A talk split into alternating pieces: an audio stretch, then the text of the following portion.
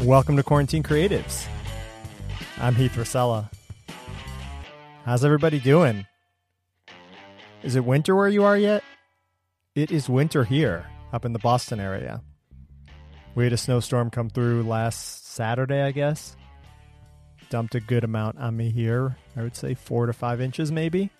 Mostly has melted and turned into that weird icy snow now that's not fun to play in, but still looks pretty when you look out the window. And it's cold. Hear it snowed in New York too, so winter is upon us. Hanukkah starts tonight. For those of you that celebrate, happy Hanukkah. Christmas will be here soon. And what better time to talk to Michael James Scott? So, Michael is a Broadway star. He has been in so many different shows over the years everything from Mamma Mia to Tarzan, Hair, Elf, The Book of Mormon, Something Rotten and he has been starring as the genie in Disney's Aladdin for a couple of years now, actually. He originated the role of Genie on the Australian version of the show and then has since played Genie on Broadway. He's played Genie in the West End. He has toured North America with Aladdin.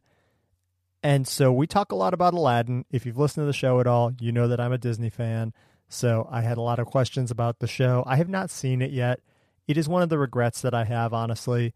Just live theater in general. I wish I'd seen more live theater, but I have the Disney credit card, and they used to send me special offers. I feel like it was like two or three times a year to go down to New York and see Aladdin. And it gets tough with two kids, you know, just getting away for a day like that to go see a show. But without live theater now, I miss it. And it sounds like that would have been a good show to see. So I'm hoping to get down at some point when things reopen and see Michael as the genie. That'd be fun. So, of course, we talk a lot about Aladdin. We talk a lot about Broadway and the situation with Broadway right now. But Michael has this amazing new Christmas album out now. You can go stream it. It's called A Fierce Christmas. And it is just such a fun, bright album. It'll make you smile, it'll make you feel good, and it'll brighten up some of these dark days of winter. But we're also all trying to figure out replacements for live theater, live music, live performance, things like that. And Michael has a concert coming up on December 19th in Orlando at the Dr. Phillips Center. And it's actually going to be an outdoor concert that is supposed to be fully socially distanced and safe and the whole thing. It's part of the Front Yard Festival and it's presented by Advent Health. So, you know, if they're a sponsor for it, it seems like they would have their health part together. I don't know. But it sounds interesting. So Michael's going to talk all about the plans for that, how the audience is going to be seated in a way that's safe, how the performers are going to be socially distanced, and it's a chance to hear some great live outdoor music. So for more information on that, go to Michael's website, michaeljamesscott.com.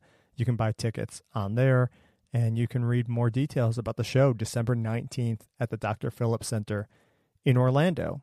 But yeah, this album, A Fierce Christmas, it's something we need right now. So I was happy to talk to Michael. He put a smile on my face. And speaking of Disney and Orlando, he also worked at Walt Disney World for a while. So we talk about that experience.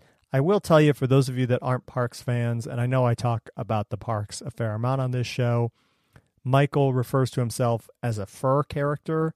There's essentially two types of characters that you will meet in a Disney park. There are face characters, for the most part, those are the princesses and a handful of other characters that can actually speak to you. It's a live actor. You see the actor's face. They can talk with you. They can interact with you. And then there are fur characters. And fur characters are pretty much any other character that you would see. And they don't talk, they speak purely in mime. And you don't know who the person is underneath the costume. So he talks about playing Tigger, Winnie the Pooh, Mickey Mouse, any character like that is considered a fur character. Even characters that are human forms, if they have a mask that obscures their face. So, more than you ever wanted to know about meeting Disney characters. But uh, when Michael and I get into shorthand, there it is. So, yeah, it's a fun conversation. It's a bright conversation. It's some positivity that I think we all need in these days ahead because the holidays are going to look different this year. At least I hope they are. I hope they are for you. I hope you're thinking about being safe. We're seeing these spikes post Thanksgiving, and it would be a shame if we saw these spikes again, you know, post holiday celebration. So stay safe, Stay away from your family members. This is the one time ever that you have an excuse to, to not see people. Zoom in, FaceTime in. We'll get through it. There's a vaccine on the horizon. We'll be there soon. All right, before the interview, I'm going to play a little bit of the single off Michael's Christmas album. This is Christmas Time is Here, and you'll hear right away. It is upbeat, it is happy. So, a little bit of that song, and then the conversation. Here it is my interview with Michael James Scott.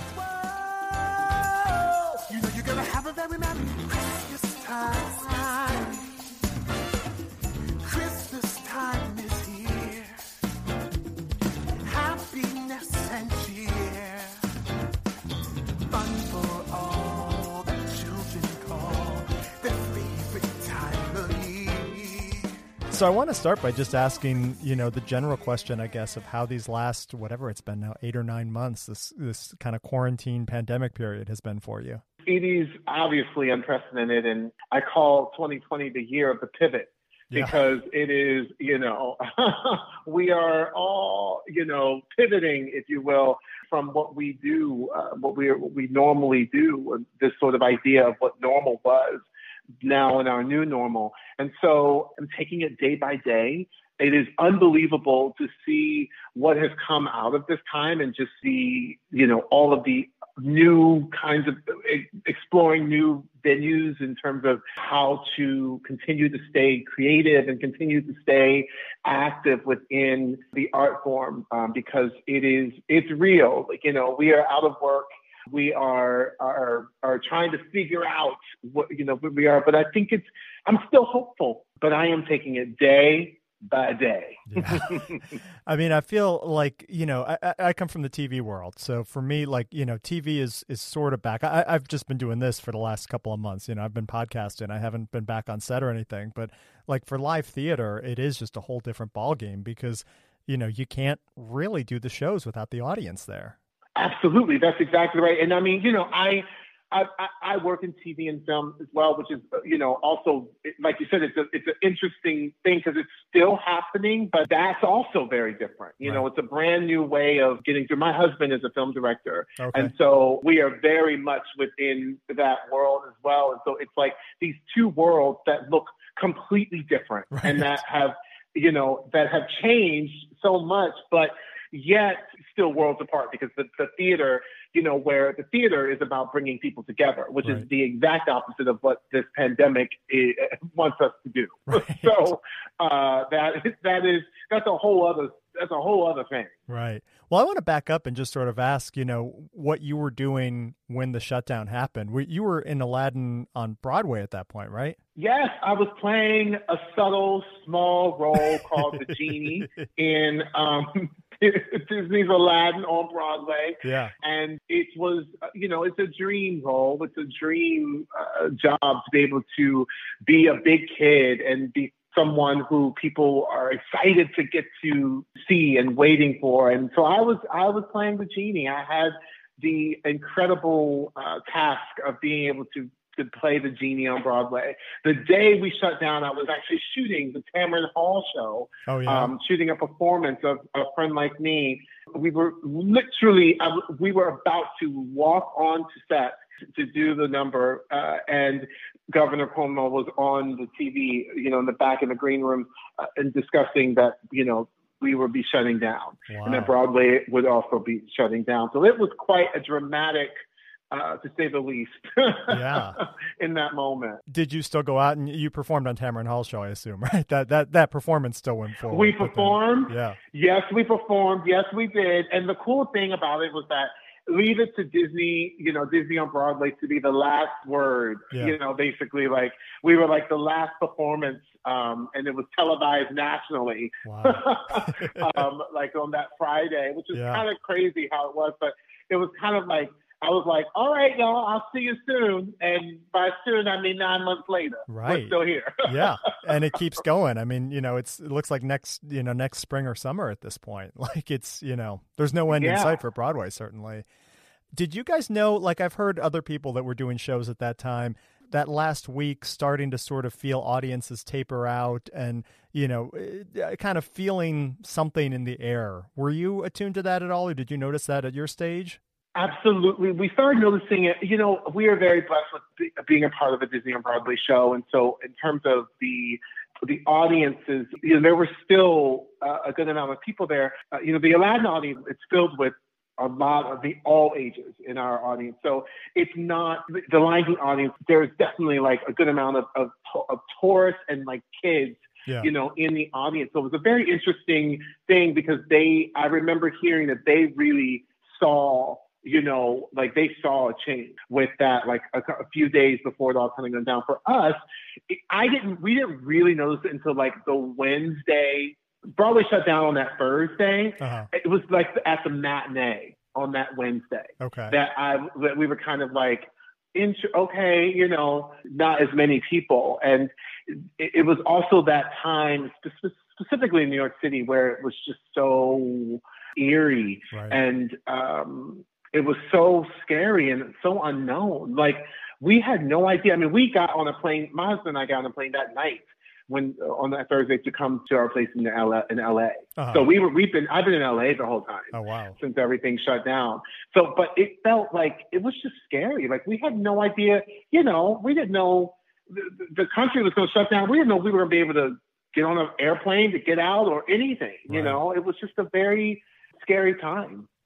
Yeah, that's wild. And just like I can imagine that bizarre kind of panic of as you say, just like watching Governor Cuomo on TV and and you know, I, I sort of remember that feeling too of it went from this kind of abstract thing of, you know, two or three weeks earlier kind of starting to say things like, you know, wash your hands more, don't shake hands with people and then all of a sudden it was like everything just one after the other you know nba and broadway and then you know disney world and just everything kind of shut down. And it was like oh i guess this is like really real. Yes absolutely. And then you know the idea of just sort of like the unknown of it so you know where we were like we no no one had any idea that right. this was what we were going to be experiencing you know and the sort of the longevity of it really. Yeah that's taken a long time for me just to get kind of in that in that psychological space of like this is going to be a lot longer you know? It, it's easy to prepare for you know a couple of weeks or a couple of months but then you know when it starts getting to be four five six months it's like oh okay it's a whole new whole new mindset. Exactly. Yeah. I, I want to ask you on aladdin too just you not only did the role on broadway but you originated the role in australia you you performed it in the West End. You've toured with it through North America. Like, what have those different experiences been like? Are there different audiences in different parts of the world, or like depending on where you are? Oh my, yes, it's so crazy how different. You know, you go to a different place and you're and you and, and the energy of it, what it, what it you know what it is. But for me, the most incredible thing I find of Aladdin, you know how they say music is universal. Sure. Aladdin is basically like I think it's a, a universal show. Yeah. like because you know it's an iconic brand. Yeah. You know the, the from the from the, the original 1992 animated movie to this rebirth of it with this incredible the Broadway spectacular that is the you know the Broadway version of Aladdin. The amazing thing is that it has an audience of, of so diverse uh, age yeah. and perspective. Like truly, people are so so. Uh, they love it. They love it so much, and they, you know, they connect to it from their childhood, and then they've introduced their kids to it, and now there are kids, uh, you know, young people who are like they're obsessed with it. Right. Um, and then obviously when the live action movie came out, you know, so there's like this big, gorgeous, amazing Aladdin family worldwide that it's just kind of like I feel like it's like a universal show. So the response, eh, you know, that I got from every every country I was in, every city I was in, truly the energy felt the same. Yeah. It, it's kind of unbelievable. Is there when you're doing like "Friend Like Me" or something like that? That's just you know, it, it's kind of the marquee song of that show, and it's just so high energy, and you know, that's that's your feature song certainly. I could imagine, I guess, that it would almost be like being at a Beatles concert or something. Like, as you say, people are, you know, they've been fans of this music for 25 years or whatever. And like when that song starts, does the audience just, do they go nuts for that? Literally, it is like it is absolutely like being in, you know, like you are a rock star. It is yeah. just, it's so cool. People are waiting for that number. They're waiting to really like to sing along and right. be a part of it and, you know, really be immersed in the story. But it does feel like that it feels you know, they also think you're a real genie as well. so there is that, which is which is really fun. Yeah. You know, there's really fun. But I do have to remind people that I'm not actually a real genie. I just play one on TV. You know what I mean? you can't grant like, wishes or anything. right, right, right. Exactly. But it does feel like that. You know, I think people just love the idea of this entity that is the genie that that is represents such such light and such laughter and such heart. Yeah. And so they really respond to it. Right. On, on that though, that light, laughter, heart, like it, it, it, must be tough for you as a performer. I, w- I would think, I don't know, but doing eight shows a week, how hard is it to find that light every single performance? Do you, do you have to struggle with that or does it just sort of come like, you know, when the orchestra's going and stuff, you just, you get into it? You know, with the genie, it's different. With other shows, you know, sometimes it can be harder to sort of because the thing is, is like as much of a dream as it is, it's also your job. Sure. You know, and you become, and you have to, you know, you are there, and you have to really. No, the audience doesn't care about the day you had. Right. they don't, you know, they care about seeing the show. Right. And seeing, you know, this spectacular show. So, what's interesting is for me is as the genie, it never gets dull because I actually get to talk to the audience like I right away. And so I kind of break that wall. So each night is completely different. Yeah. Um, and, and the response, the yeah. response from the audience, that is such a cool gift to be able to have and to be able to, you know, to do. Yeah. Do those? I, I I haven't seen the Broadway version, but I know like I've been on Disney cruises and stuff where they have the genie character in some of their shows, and, and there's an Aladdin on one of the cruise ships, I guess too. And a lot of times, like the genie ends up cracking kind of you know pop culture references and things like that. And I, I, I haven't seen the show again, so I'm not sure how you handle it in the Broadway show. But like some of those jokes that are direct to the audience, like do those change up ever, or are are, are they sort of in the script? Well, first of all, we got to get you to come and see the Broadway production. when you That's guys are back, I'll got. be there. We got to get you. To, we got to get you in. You know the genie now, sir. So we got you. yes, with that role, you know there is a parameter of what you you, you know what you can do, and um, there is a script, but there's also a nice, lovely trust that the team has given um, their genies in terms of letting them, you know, sometimes getting in certain things, but pretty much it's, it's pretty set, you uh-huh. know. Um, however, you get away with, you know, bringing in a couple of little things here and there. I love that.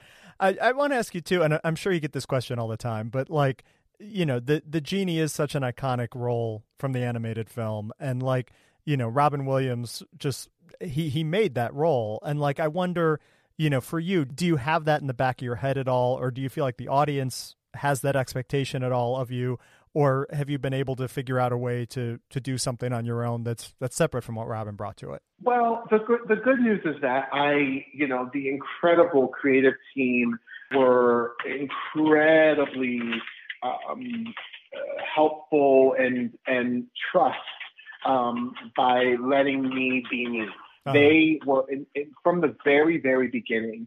They uh, made it very clear that they wanted me to be me, and they really wanted me to to really bring Michael James Scott to all of it. So I, uh, you know, I I had to really get the Robin Williams, any any of that. That really for me was I never watched any of the movies again. Like it wasn't, you know, for me, I really wanted to get that out of the out of my my ether. Yeah. The the foundation of the brilliance that is Robin Williams and that was Robin Williams is all still there. It's now Michael's version. Right. it's Michael's it's Michael's take, you know. And so I'm grateful for the genius of Robin Williams and the it, the foundation of of it still being there. And yes, there is some, you know, there is definitely some pressure to um, feel like you have to live up to a certain thing. But once you get that out of your head and you trust the work that you've done, and you know the team has allowed you to be you yeah. with this, that is when you soar. Yeah. You know, that's when you can you get to do it, and then you just you just get to play. Yeah, and I would assume you know any of that pressure probably evaporates within a couple of days i would think right? Like sort of once once you're in it and, and once you realize that your voice is respected and your perspective is respected it's like okay i can do this. Exactly. Once you really you know once you get into once you get in, in, into it and, and truly once you believe in the thing that you have the magic that you're bringing to it um, and you trust that and you have faith in that that is i mean that in itself is like is a major, major, huge treat, you know, and and and and an incredible asset for you. That's awesome. I want to ask you too, sort of on the point of, of other genies. Have you seen the live action version? And you know that that version came out after the Broadway version had already been running for a number of years. Like, if you've seen it, what did you think of Will Smith's interpretation of the character? Yeah, I did get to see it. I mean, I got to see a, uh, you know, it was really cool to get to see a special uh, screening of it. And the, the thing that I will say is like I've, I've welcomed new members into this big, beautiful Aladdin family universe. And it was so exciting to uh, to get to see the the things that you could do in you you know you're in TV, um, the things that you could do on camera that you can't do in in the theater. Sure. And that was really exciting to get to see um, and just, you know, um, their interpretation of it. And I thought Will Smith did his thing. you know, he did his thing. It was like, I'm like, all right, yes, do your thing. Yeah. I thought it was fun, and I and I had a great time with it. That's awesome. I want to ask too, just you know, you you've done a number of Broadway shows, you know, everything from Book of Mormon and Elf to you know Tarzan and Aladdin. Is there like working for Disney on Broadway? Is that different than working in other shows? And if it is, in what way? I do think there's actually a difference to it. The Disney brand is something that is held in such high regard in the world, you know, and so there's a there's a pre-existing brand that the company has to live up to, right. and they do. And you know, the head of Disney Theatrical, Tom Schumacher, you know, it starts at the top, and Tom is really someone who champions uh, all of the things, just the level of what you expect for a Disney production. That is what it's what it is, and and that is how it is on Disney on Broadway as well. They're in a league of their own. They are truly in their own league, and so um, so yeah, it is. A, it is. There's a different feeling with them for sure. Does it feel more?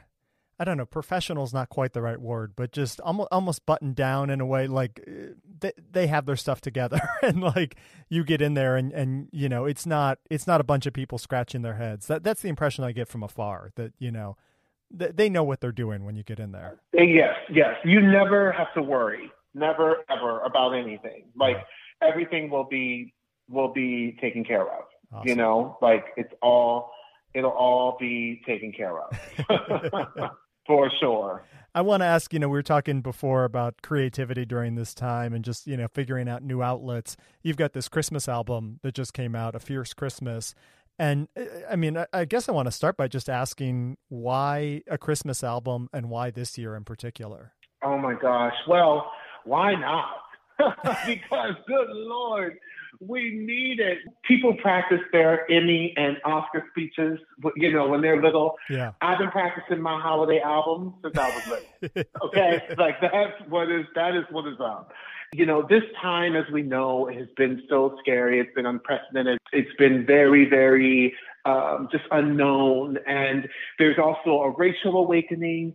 There is, you know, we're still fighting for equality and inclusivity. Sure. Um, and meanwhile, we're in the middle of a pandemic. And so for me, this was my protest, my protest of joy.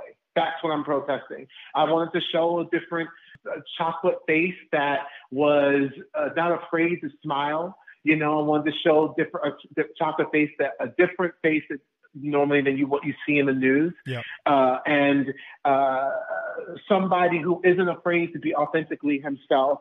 Um, who looks like me yeah. and who can bring joy. I wanted you to wanted you to smile just from hearing the title. Right. That for me was really, really important. And I, and so that's what I did. I know that, you know, in this divided time, I mean, our country is so divided, but I can, I tell you this, one thing that I know can bring people together is fierce holiday music. Yeah.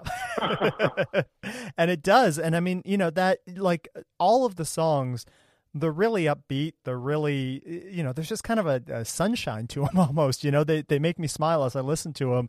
But like when I think about them, I, I think about the original versions, I guess, as recorded. You know, Christmas time is here from Charlie Brown. Uh, Have yourself a merry little Christmas uh, that Judy Garland originally sang. Yes, I'll be home for Christmas. Like a lot of those songs they're downers in the original versions. They're kind of sad, melancholy songs like I wonder if there was if that was a deliberate choice on your part to choose kind of the sadder Christmas carols and figure out a way to cover them in a in a bright way.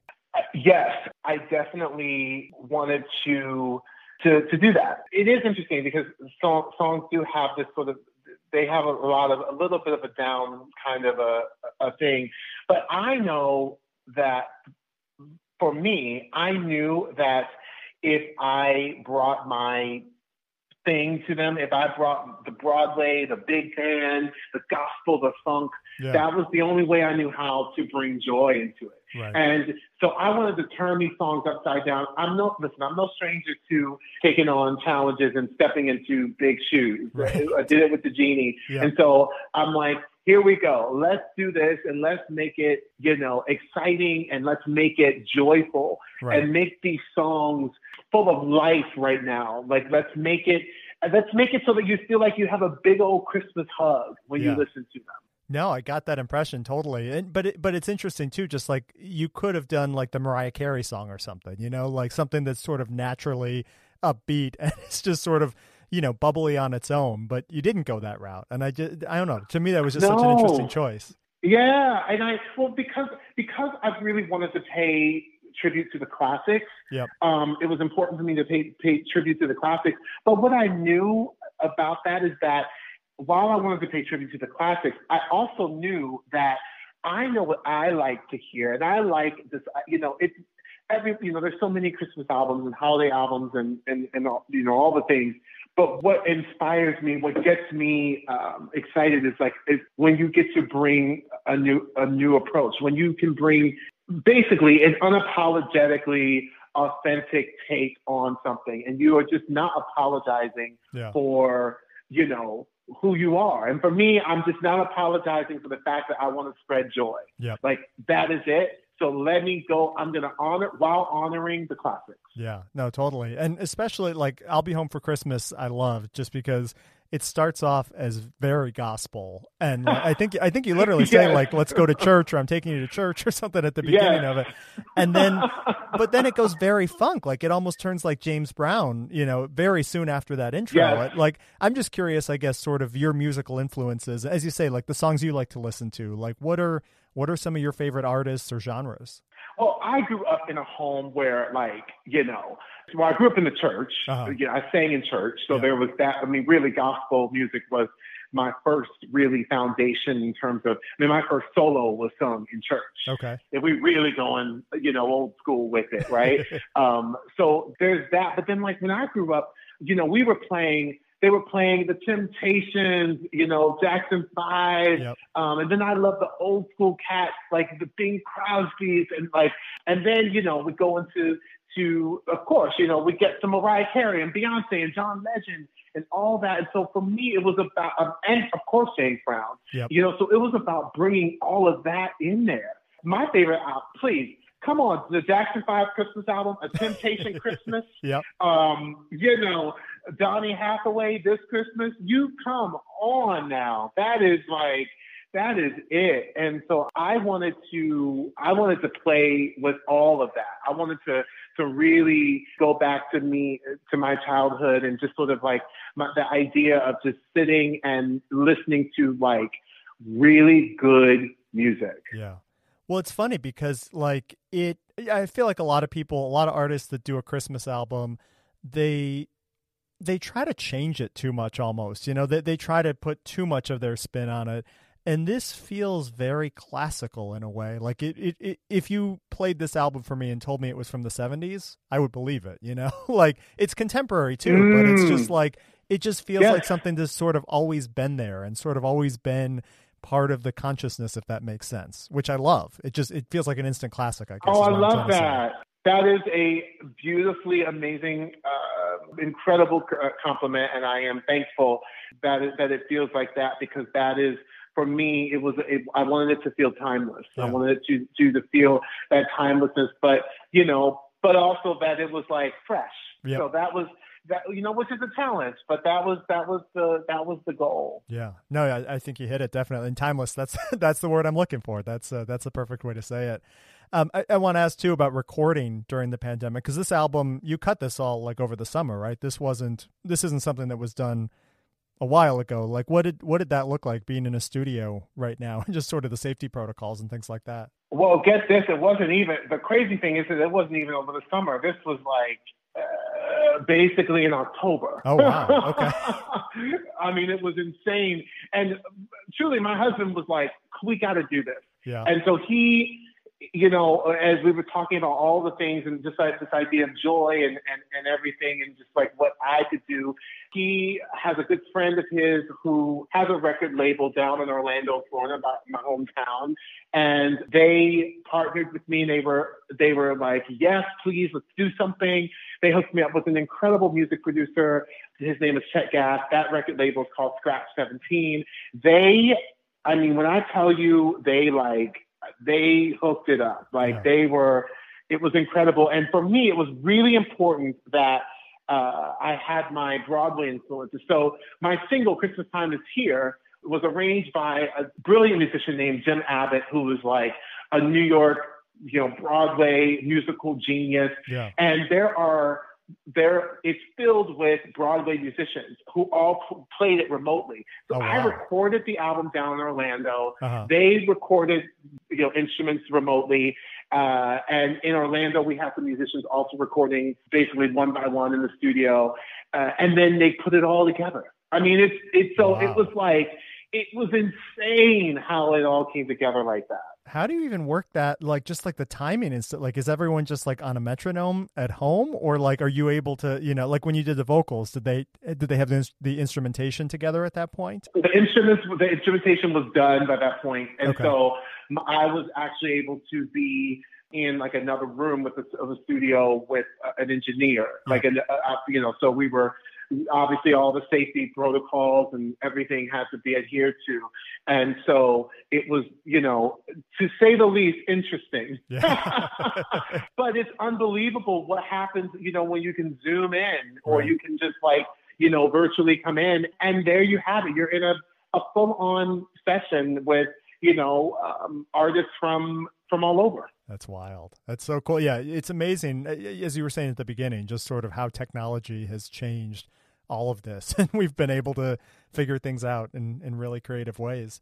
Uh, I want to ask you too about you're doing a, a concert version of this album, right? Like in Orlando this month. Tell me about sort of what that's going to look like because that seems like, you know, concerts feel like they have have gone by the wayside during this time as well. My hometown of Orlando, Florida, the big performing arts center there, Dr. Phillips Center. Yep. It's unbelievable what they did. They got funding and got the whole thing to make this they call it the Front Yard Festival. And they built an outdoor theater. Like oh, it's wow. truly one of a kind. It's like social, there's like these socially distant boxes that are like these pods that that's where you, that's how, that where the audience, they're in these boxes that are like socially distant from each other. Wow. The stage is like 56 feet long. Like it's huge. So, you know, uh, we will, everybody is socially distanced. It's like a whole thing. You, it's very, it's, you know, it was, it's presented by Advent Health. So it's like extremely, they are being, you know, it's, right. it's unbelievable what they've been able to do. And now, you know, other performing arts centers are, try- are trying to follow suit. They are trying to do it because this is going to be up for six months. So I am actually one of the headlining um, acts for this, and I'm a hometown boy coming back, which nice. is, I'm so excited. And I get to be on stage for the first time since Broadway went down. Wow. Um, and I am doing my holiday concert outside, um, this big outdoor concert event with a 16 person community choir, three backup singers, a nine person band, all socially distanced. Wow. And me and lots of costume changes. That's great. Oh, that sounds like such a good time. And yeah, it's it's it's about adaptation, right? Just trying to figure out how you make it work safely during this time. Um, I want to ask one last question. That's sort of being an Orlando native. You know, I, I am a big uh, Disney fan, the Disney parks in particular. And I heard in an interview you grew up working in the parks. Is that right? Yeah. So I I was a fur character. I was Tigger. Oh, I cool. was a bunch of different. The Queen of Hearts. really? Oh, right. Because that's a yeah. It's a, it's a head, right? Yes, yes, yes. I danced in the parades. I worked in entertainment at in the parks oh, growing Oh, cool. up, and have lots of friends there. And so, you know, Disney is it means a full circle moment for me to be able to be have dreams of Broadway, being the little theater nerd that I was, and Right. and working at Disney, and then being able to, you know, make that happen where I got to be, you know, the genie on Broadway. Right. And so it means so much to be able to get to go back home and just knowing, especially with the, you know, how hard it's been with the within the theme park industry and the layoffs and things like that within it. Like it's a, it's hard, it's been hard on Orlando. It's Right. really hard. So the idea to be able to come back and bring community, you know, bring the community together, um, you know, the crew and all, you know, the actual performers on stage and musicians and making it all local is extremely important. And I'm so proud to be able to do that. For sure. That's awesome. Um, can I ask, like, what are some of the craziest things that happened for you as a character? Like just crazy guest interactions or, you know, anything like that? Any Oh stories my you can gosh. I'm trying to think. I think once as the Queen of Hearts, when I like came to a thing, like there was like I, this like this guy had such a weird, crazy, I don't I don't know, like obsession with the Queen of Hearts, Oh, and really? like would not like wouldn't go, like wouldn't. So the greeters had to be like, it's time to go, and he was like. No, I'm like, I want to like chill with with her. I want to chill. I'm like, you do realize this is just a character, sir. That's wild. but it was a very interesting, interesting moment to say the least. Yeah. but you know, what's, what's fun is that people are, you know, I love the energy because people are so they love, they have their favorites, and they just get into it. Sure. You know. I'm sure. How hard is it to like see or hear in those costumes? Like, are you are you kind of oblivious to what's going on around you, or It's, it depends. Some some are harder than others. yeah, You know, some of them like the head, like the where it is, like it, it's much harder than others. And but they do an amazing job of you know making you feel comfortable and all and all the things. But man, it's definitely not. It's it's hard in the you know middle of summer in Orlando, Florida, like June and July. You know, in a fur costume. I'm sure it's uh, it's probably much better being on the stage at the New Amsterdam or something like that, right? yes, yes, yes. Well, Michael, thank you so much for your time. I, I really enjoyed talking to you, and uh, like I said, I, I really enjoyed the Christmas album. It's definitely uh, it's the light that I think we all kind of need right now. This is going to be a tough holiday season, but uh, I'm glad you're glad Thank you're adding you. some joy to it. That's very kind. Thank you for your beautiful, kind words. I'm so so happy that you enjoyed it. Um, I'm wishing you and your family and everyone, uh, you know, a, a, a safe, happy holidays. You know, keep laughing, keep loving, keep light, keep the light in you, um, and you know, stay hopeful because I do think it, you know it's gonna get it, it is it's gonna get better. Uh, we just you know we still got a little ways ways to go, but stay in the light, stay in the light. All right, there we go. Michael James Scott. Ah, he was great, right? Positive. Made me smile. I was I was smiling, I was giggling the whole interview. And I got to geek out about cool things. Aladdin, the parks, and Christmas music. What could be better? Go stream Michael's album now. It's called A Fierce Christmas. It's on all the streaming platforms. And if you're in the Orlando area, check out Michael's concert December 19th at the Dr. Phillips Center, part of the Front Yard Festival presented by Advent Health. Go to michaeljamesscott.com for more information. And while we're talking about named websites, my website is heathrasella.com. I have a newsletter that goes out every Sunday. This Sunday's edition will feature a recap of this interview with Michael, as well as my interview on Monday with Maria Hinojosa. It will not only have quotes from the interview, but additional reading, additional videos, all sorts of fun stuff if you want to learn more about either of those interviews. My interview today with Michael or Mondays with Maria, if you haven't heard it yet. Sign up for the newsletter, heathrosella.com, enter your email address. I have new shows every Monday and Thursday. I will be back next Monday. I'm talking to Irin Carmon, who is a New York Magazine correspondent. She most famously co authored the biography of Ruth Bader Ginsburg, the notorious RBG. That book has been very popular after Justice Ginsburg's death. And if you haven't read it yet, I really suggest you go check it out.